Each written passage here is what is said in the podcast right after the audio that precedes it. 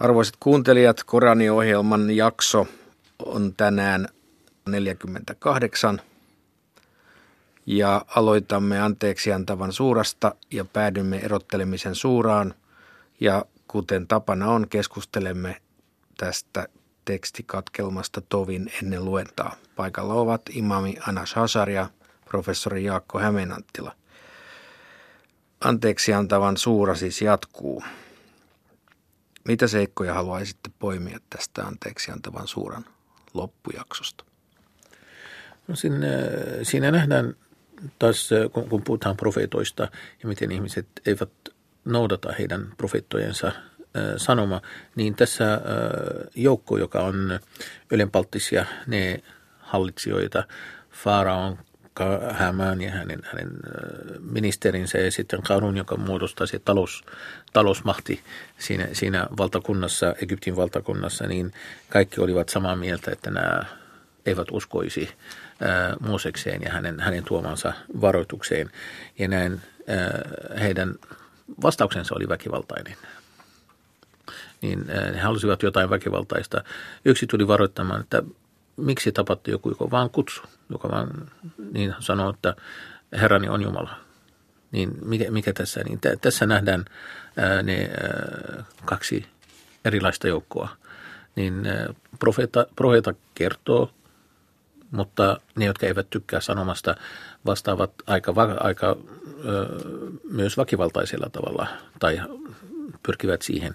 Ja ää, ää, aika erikoisuutena on, että – verrattuna nykyaikaisiin joidenkin hallitsijoihin, että, että Farao kysyi, että antakaa minun tapaa häntä. Jotkut nykyhallitsijoista, joita nähtiin viime vuosisadan aikana tai ehkä vähän enemmänkin, niin, niin äh, ne eivät, eivät kysy keneltäkään, ne vaan tappavat niitä, jotka eivät ole samaa mieltä heidän kanssaan tämä, tämä edes, eli vaikka kuinka paljon Koranin aikana puhutaan faraosta, että miten hän ylpeilee sellaista, niin silti hän kysyy ympäröivästä joukosta. Jotkut nykyaikaiset eivät kysy keneltäkään, vaan ryhtyvät heti väkivaltaisuuteen. Farao ikään kuin etsii oikeutusta teolleen. Juuri näin. Joo, mä ottaisin sitten ihan toisen tyyppisen asian esille puolestaan, mm. koska siinä suuren loppupuolella, kun jakessa 67 mainitaan tämä, tämä, kuinka Jumala luo kahdella eri tavalla ihmisen tai, tai niin kuin on kaksi erilaista luomista. Että toisaalta Jumala on luonut niin kuin Aadamin suoraan, suoraan tomusta tai maasta, mutta sitten toisaalta jokaisen yksilön kohdalla Jumala luo, luo ikään kuin uudelleen sitten, sitten niin kuin siemenestä, eli ikään kuin tällainen biologinen luominen tulee siihen päälle. Ja tämä on semmoinen, joka Koranissa toistuu usein, että on siis sekä puhutaan maasta luomisesta että sitten tästä niin kuin syntymisestä ja, ja sikiön kehityksestä. Ja sitten tavallaan yhdistää nämä kahdekset Jumalaa niin kahdella eri tavalla – luonut, luonut ihmisen toisaalta tomusta maasta, toisaalta sitten siemenestä. Ja siinähän on niin kuin nykyaikainen islamilainen keskustelu pyrkii näkemään se hyvinkin tuon alkio- kehityksen hyvinkin yksityiskohtaisesti ikään kuin Koranissa kuvatuksi, koska Korani käyttää eri, useita eri termejä puheessaan siitä ihmisen, ihmisen kehittymistä kohdussa. Mutta sitten tietysti tutkijan näkökulmasta se on vain ehkä hiukan epäselvää, että kuinka tarkkoja sellaiset kohdat on, mutta kuitenkin se ajatus on selkeä siellä, että ihminen kasvaa eri vaiheissa siellä sitten äitinsä kohdussa. Erikoisuutena ton, myös mä näkisin tuon Faraon kansan kohdalla, että jakeessa 46, että he näkevät tulta aamuin illoin ja tuomiopäivänä heitä viedään kovaan rangaistukseen. Tämä äh, pidetään merkkinä siitä, että, että haudassa myös on oma rangaistus. Eli mikä se aamu ja yö, kun nyt ne ovat haudoissaan, niin he kärsivät ja sitten heidän sielut kärsivät. Ja sitten tuomiopäivänä heitä viedään sitten rangaistukseen. Eli tämä, tämä on, mitä, mitä oppineet islamissa ovat pitäneet todisteena siitä, että ää, tässä haudan, haudan rangaistuksesta odotellessa tuomiopäivää. Niin tämä, tämä on, kaksi perättäistä joo. rangaistusta. Joo. Niin tämä on semmoinen, ja nähdään, nähdään myös se väittely niiden sitten tulessa heikkojen ja ylimielisten välillä. Ja tämä taas palauttaa meitä siihen jo aiemmin mainitsemamme asia, että, että siinä on vastuu jokaisella. Eli se, että olet heikko tässä elämässä, et ole johtavassa asemassa, ei vapauta vastuusta käyttää omia aivoja ja toimia itse oikealla tavalla. Niin, että, että me seurattiin vain teidän käskyjä, että seurattiin esimerkkejä. Ei, ei, ei, se, ei se vähennä rangaistusta tuomiopäivänä eikä vastuuta. Siinä samassa kohdassa on sitten myöskin ikään kuin sellainen korallinen perustelu tälle, kun ollaan täälläkin puhuttu joskus näiden profeettojen lukumäärästä ja siitä, että niitä on enemmänkin kuin ne Moosekset ja Jeesukset ja muut, joita, joita Korani mainitsee, että tuolla 78 korostetaan sitä, että niin toisista lähettiläistä, lähettiläistä olemme niin kuin kertoneet sinulle, mikä tässä puhuttelussa viittaa tietysti profeetta Muhammediin, ja toisista emme. Eli, eli tässä lähdetään niin kuin suoraan siitä, että, että profeetta Muhammedista kautta myöskään nykyään muslimit eivät tiedä kaikkia niitä profeettoja, joita on lähetetty, että niitä on sitten perimätietojen mukaan, mukaan hyvinkin iso määrä, 144 000, jos en väärin muista. enemmän 200 000 niin, profeettoja, mutta Okei. Okay. niin. No, no humanisteilta ei ovat noita matemaattisia yksityiskohtia aivan noin, noin sillä tarkkuudella.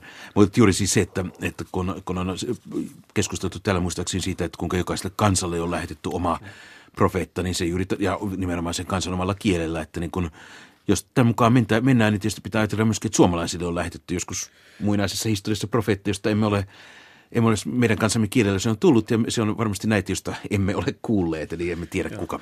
Niin, korjaan, että 120 000, musta on se hadis nyt, 120, joo. Okei, okay. se tuli korjatuksi. Joo. Mutta profeettoja on joka tapauksessa huomattava määrä ollut Joo. historian varrella. Joo. Voimmeko siirtyä erottelemisen suuraan, hyvät herrat? Mitä tässä erotellaan? No siinähän erottellaan muun muassa maan ja, maan ja taivaan asioita, eli osa, osa tästä suurestahan käsittelee nimenomaan luomista ja siitä, että, että taivaat järjestetään, erotellaan seitsemäksi eri taivaaksi ja koristellaan lampuilla, lampuilla eli, eli erilaisilla, erilaisilla taivaankappaleilla. Ehkä mä sanoisin kolmannen jakeen mukaan, se on kirja, jonka jakeet ovat er-, eroteltu. Tämä, tämä, tämä suuri keskeinen tota, aihe tässä suurassa on nimenomaan Korani. Ja tässä nämä kaikki, kaikki mitä, mikä tässä on, niin on, on Koranin ympärillä pyöriviä, pyöriviä teemoja.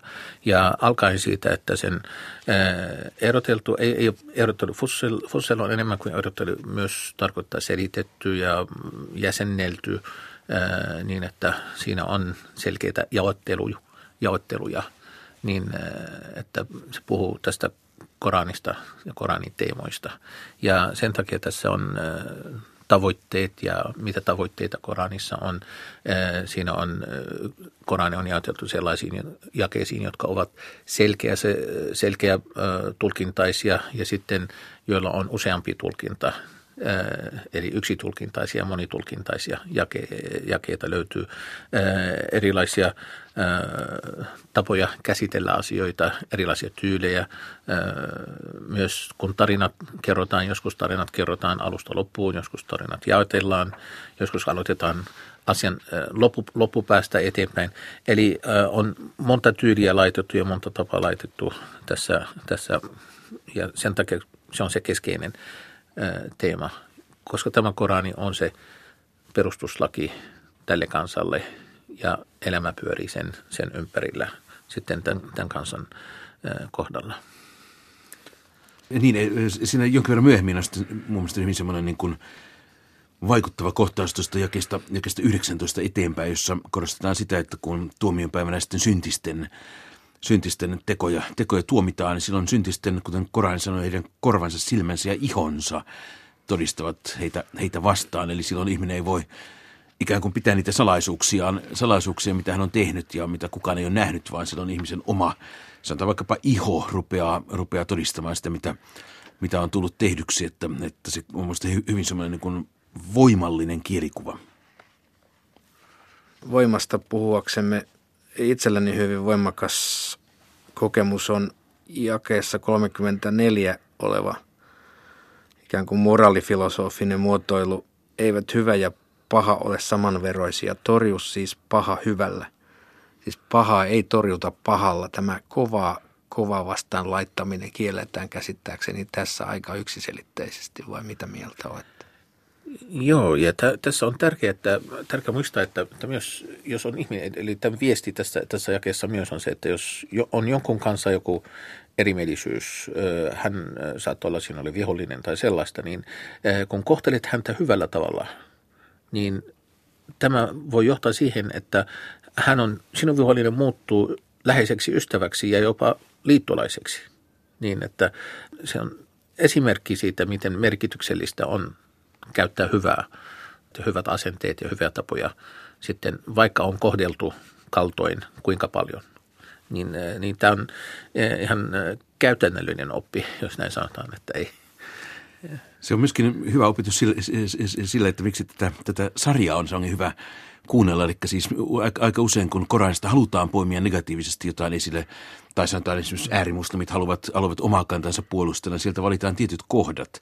Ja tämähän on aika lailla myrkkyä tällaiselle, tällaiselle niin kuin äärimmäisyystulkinnoille kummallakin osapuolella. Eli, eli on ihan hyvä, että törmää, törmää itse siihen jakeeseen, jossa käsketään torjumaan paha hyvällä koska sen varaan voi rakentaa aivan toisenlaisen etiikan kuin mitä, mitä sitten, sitten sekä näiden äärilinjan kulkijoiden että sitten niitä, jotka ovat suoraan niin islam vastaisia, niin, niin mikä, mikä on se kuva, jonka he haluavat luoda, luoda Koranin sanomasta.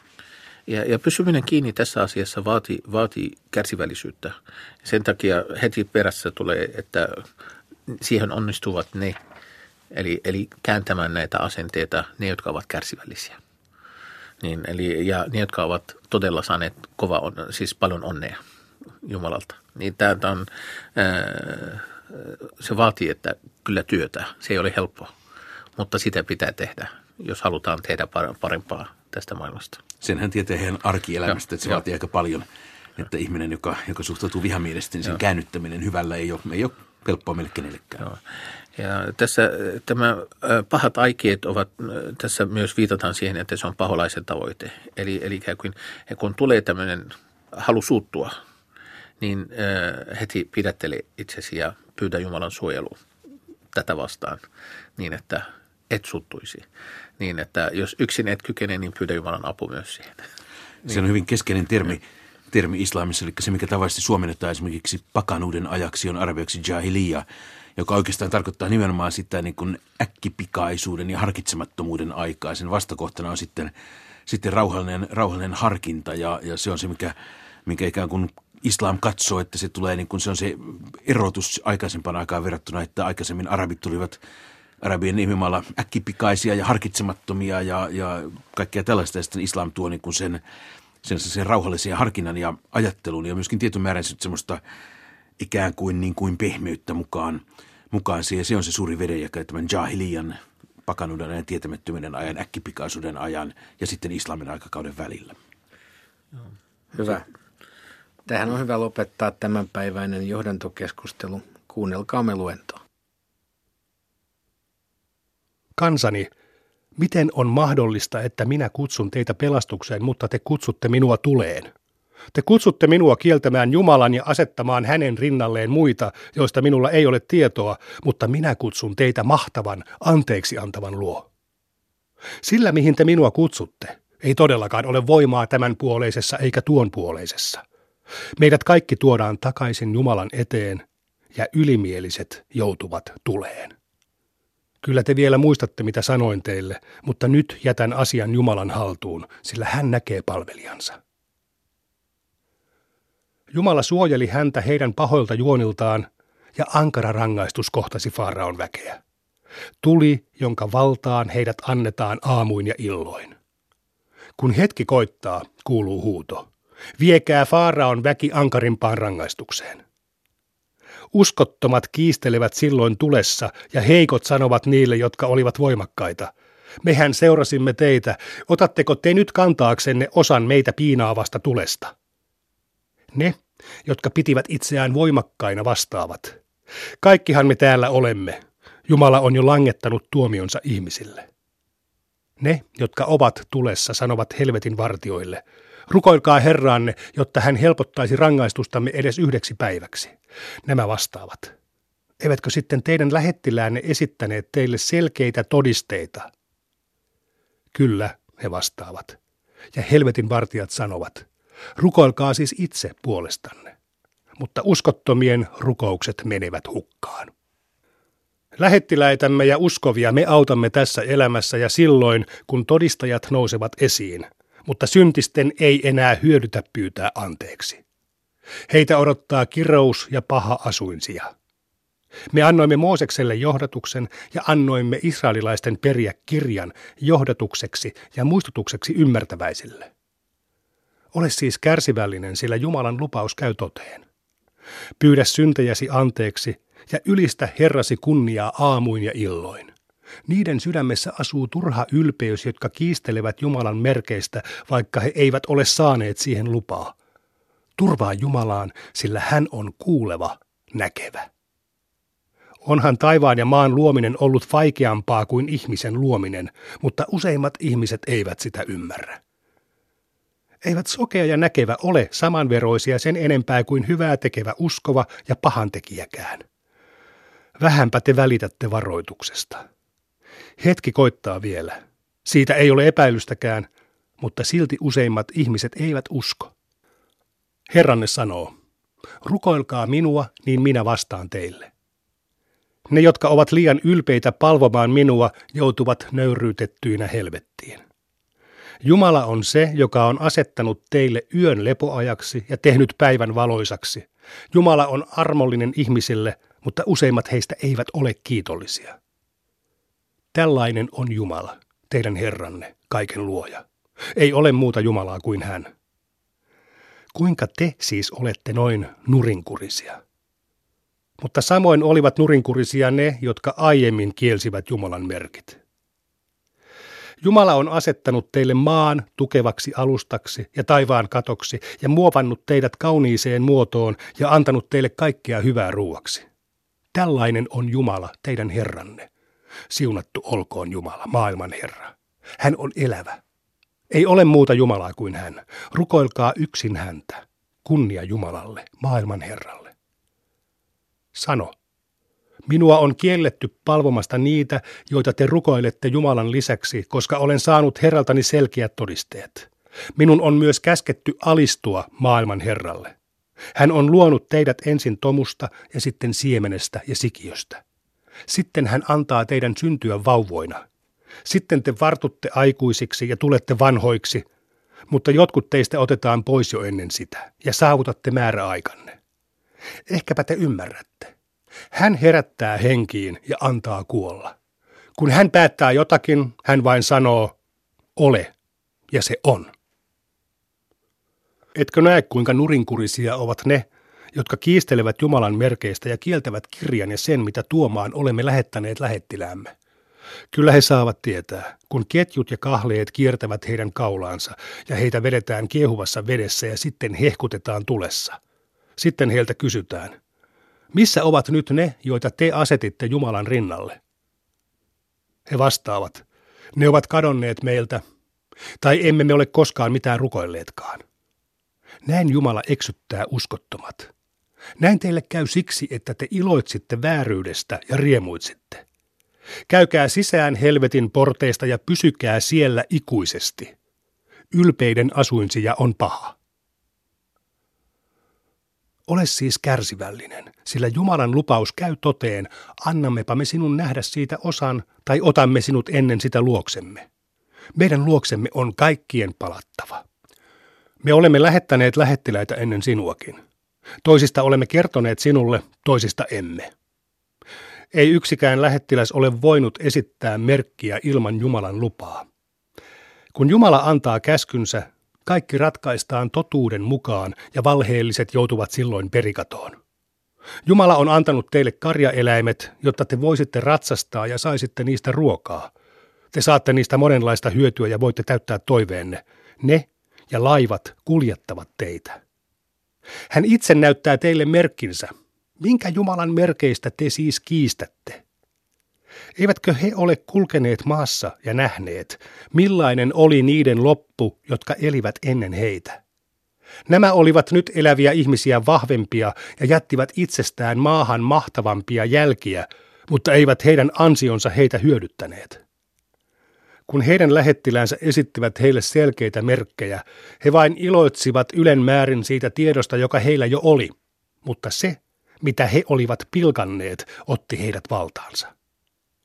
Vasta kun he näkivät meidän voimamme, he sanoivat, me uskomme nyt yksin Jumalaan ja kiellämme ne, joita asetimme hänen rinnalleen. Mutta ei heitä hyödyttänyt heidän uskonsa enää, kun he jo näkivät meidän voimamme. Tämä on ollut Jumalan tapa jo aiempien ihmisten kohdalla. Silloin uskottomat jäivät tappiolle. 41. Erottelemisen suura. Jumalan armeliaan armahtajan nimeen. H.M. Jumalan armeliaan armahtajan lähettämä kirja, jonka jakeet on eroteltu selkeästi arabiankieliseksi koraaniksi tietäviä ihmisiä varten varoittamaan ja tuomaan ilosanomaa.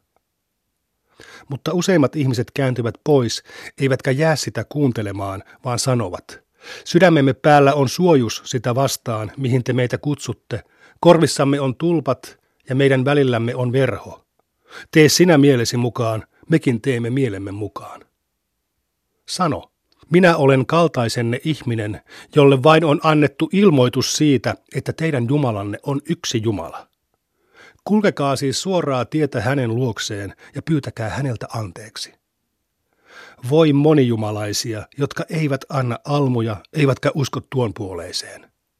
Niitä, jotka uskovat ja tekevät hyviä töitä, odottaa ansaittu palkka. Sano, Ettekö te usko häneen, joka on luonut maan kahdessa päivässä, vaan asetatte muita hänen rinnalleen? Hän on maailman Herra ja hän on asettanut maahan korkeita vuoria ja siunannut sen ja säätänyt osan kaikille määrän mukaan. Tämän hän teki tasan neljässä päivässä. Tietäkööt kyselijät sen. Sitten hän nousi taivaaseen, joka oli vielä pelkkää savua, ja sanoi sille ja maalle, tulkaa esiin tahtoen tai tahtomattanne. Ne vastasivat, me tulemme totellen. Hän järjesti ne seitsemäksi taivaaksi kahdessa päivässä ja antoi jokaiselle taivaalle tehtävänsä. Me asetimme alimpaan taivaaseen lyhtyjä koristeiksi ja vartioidaksemme sitä. Tämä on mahtavan, tietävän säädös. Jos he kääntyvät sinusta pois, sano, minä olen varoittanut teitä samanlaisesta salamasta kuin se, joka kohtasi Aadia ja Tamudia. Lähettileitä tuli heidän luokseen samoin kuin oli tullut aikaisemmin ja tuli myöhemminkin. Palvokaa ainoastaan Jumalaa. He vastasivat, jos Herramme tahtoisi, hän voisi lähettää meille enkeleitä. Siihen, mitä teidät on lähetetty tuomaan, me emme usko. Aadilaiset olivat korskeita ja epäoikeudenmukaisia ja sanoivat, kukapa olisi meitä vahvempi. Eivätkö he ymmärtäneet, että Jumala, joka oli heidät luonut, oli heitä vahvempi? Mutta he kielsivät meidän merkkimme. Me lähetimme heidän kimppuunsa hyytävän tuulen kurjuuden päivinä antaaksemme heidän maistaan nöyryyttävää rangaistusta jo tässä elämässä. Mutta tuon puoleisen rangaistus on vielä nöyryyttävämpi, eikä heitä silloin auteta. Tamudilaisia me olisimme johdattaneet, mutta he rakastivat sokeutta enemmän kuin johdatusta, ja nöyryyttävän rangaistuksen salama iski heihin heidän tekojensa takia, mutta me pelastimme ne, jotka uskoivat ja pelkäsivät Jumalaa. Jumalan viholliset ajetaan rivistöinä tuleen, ja kun he tulevat sen luo, heidän korvansa, silmänsä ja ihonsa todistavat heitä vastaan siitä, mitä he ovat tehneet – he sanovat iholleen, miksi sinä todistat minua vastaan? Se vastaa, Jumala, joka antaa kaikelle puhekyvyn, on pannut minut puhumaan. Hän on luonut teidät alussa, ja hänen luokseen teidän on palattava. Että te voi toimia salassa niin, etteivät teidän korvanne, silmänne ja ihonne voisi todistaa teitä vastaan. Te vain luulette, ettei Jumala tietäisi monia teidän tekojanne. Juuri se, mitä te luulitte herrastanne, vei teidät tuhoon ja te jouduitte perikatoon. Vaikka he olisivat silloin kärsivällisiä, tuli jää heidän asuinsijakseen, ja vaikka he anoisivat armahdusta, ei heille annettaisi anteeksi. Me olemme antaneet heille tovereita, jotka saivat heidän kaikki tekonsa näyttämään heistä hyviltä, ja heidänkin kohdallaan kävi toteen sana, joka oli kohdannut jinnien ja ihmisten kansakuntia ennen heitä. He tosiaan joutuivat perikatoon. Uskottomat sanovat, älkää kuunnelko tätä Korania, vaan pilkatkaa sitä, jotta voittaisitte. Uskottomien me annamme maistaa ankaraa rangaistusta ja palkitsemme heidät heidän pahimpien tekojensa mukaan. Tämä on Jumalan vihollisten palkka. Tuli, johon he jäävät ikuisiksi ajoiksi, koska kielsivät meidän merkkimme. Uskottomat sanovat, Herramme, näytä meille ne jinnit ja ihmiset, jotka johtivat meitä harhaan, niin me poljemme heidät jalkoihimme, jotta he olisivat kaikkein alhaisimpia. Niiden luo, jotka sanovat, Jumala on Herramme, ja pysyvät kaidalla tiellä, laskeutuvat enkelit sanomaan. Älkää pelätkö, älkääkä murehtiko, vaan iloitkaa paratiisista, joka on luvattu teille. Me olemme teidän ystävienne tässä ja tuon puoleisessa elämässä. Teitä odottaa kaikki, mitä vain haluatte ja pyydätte anteeksi antavan armollisen vierasmajassa. Kuka puhuisi kauniimpia sanoja kuin se, joka rukoilee Jumalaa ja tekee hyviä töitä sanoen, minä alistun hänelle. Eivät hyvä ja paha ole samanveroisia. Torjus siis paha hyvällä, niin siitä, joka oli vihollisesi, tulee parhain ystäväsi. Mutta sen taidon osaavat vain kärsivälliset ja ne, jotka ovat saaneet suuren onnen. Jos saatana yllyttää sinua, hae turvaa Jumalasta. Hän on kuuleva, tietävä. Hänen merkkejään ovat yö ja päivä, kuu ja aurinko. Älkää kumartako aurinkoa, älkääkä kuuta, vaan Jumalaa, joka on ne luonut, jos haluatte palvoa häntä. Uskottomat pitävät itseään liian ylpeinä kumartamaan Jumalaa, mutta ne, jotka ovat Herrasi luona, ylistävät häntä väsymättä päivin ja öin. Yksi hänen merkeistään on, että voit nähdä maan makaavan nöyränä, mutta kun lähetämme sille sateen, se värähtelee ja alkaa kasvaa. Hän, joka sen virvoitti, herättää myös kuolleet henkiin. Hän on kaikki valtias. Ne, jotka kieltävät merkkimme, eivät ole meiltä kätkössä. Kumpi on paremmassa asemassa, se, joka heitetään tuleen, vaiko se, joka on turvassa ylösnousemuksen päivänä? Tehkää niin kuin tahdotte. Hän näkee, mitä te teette.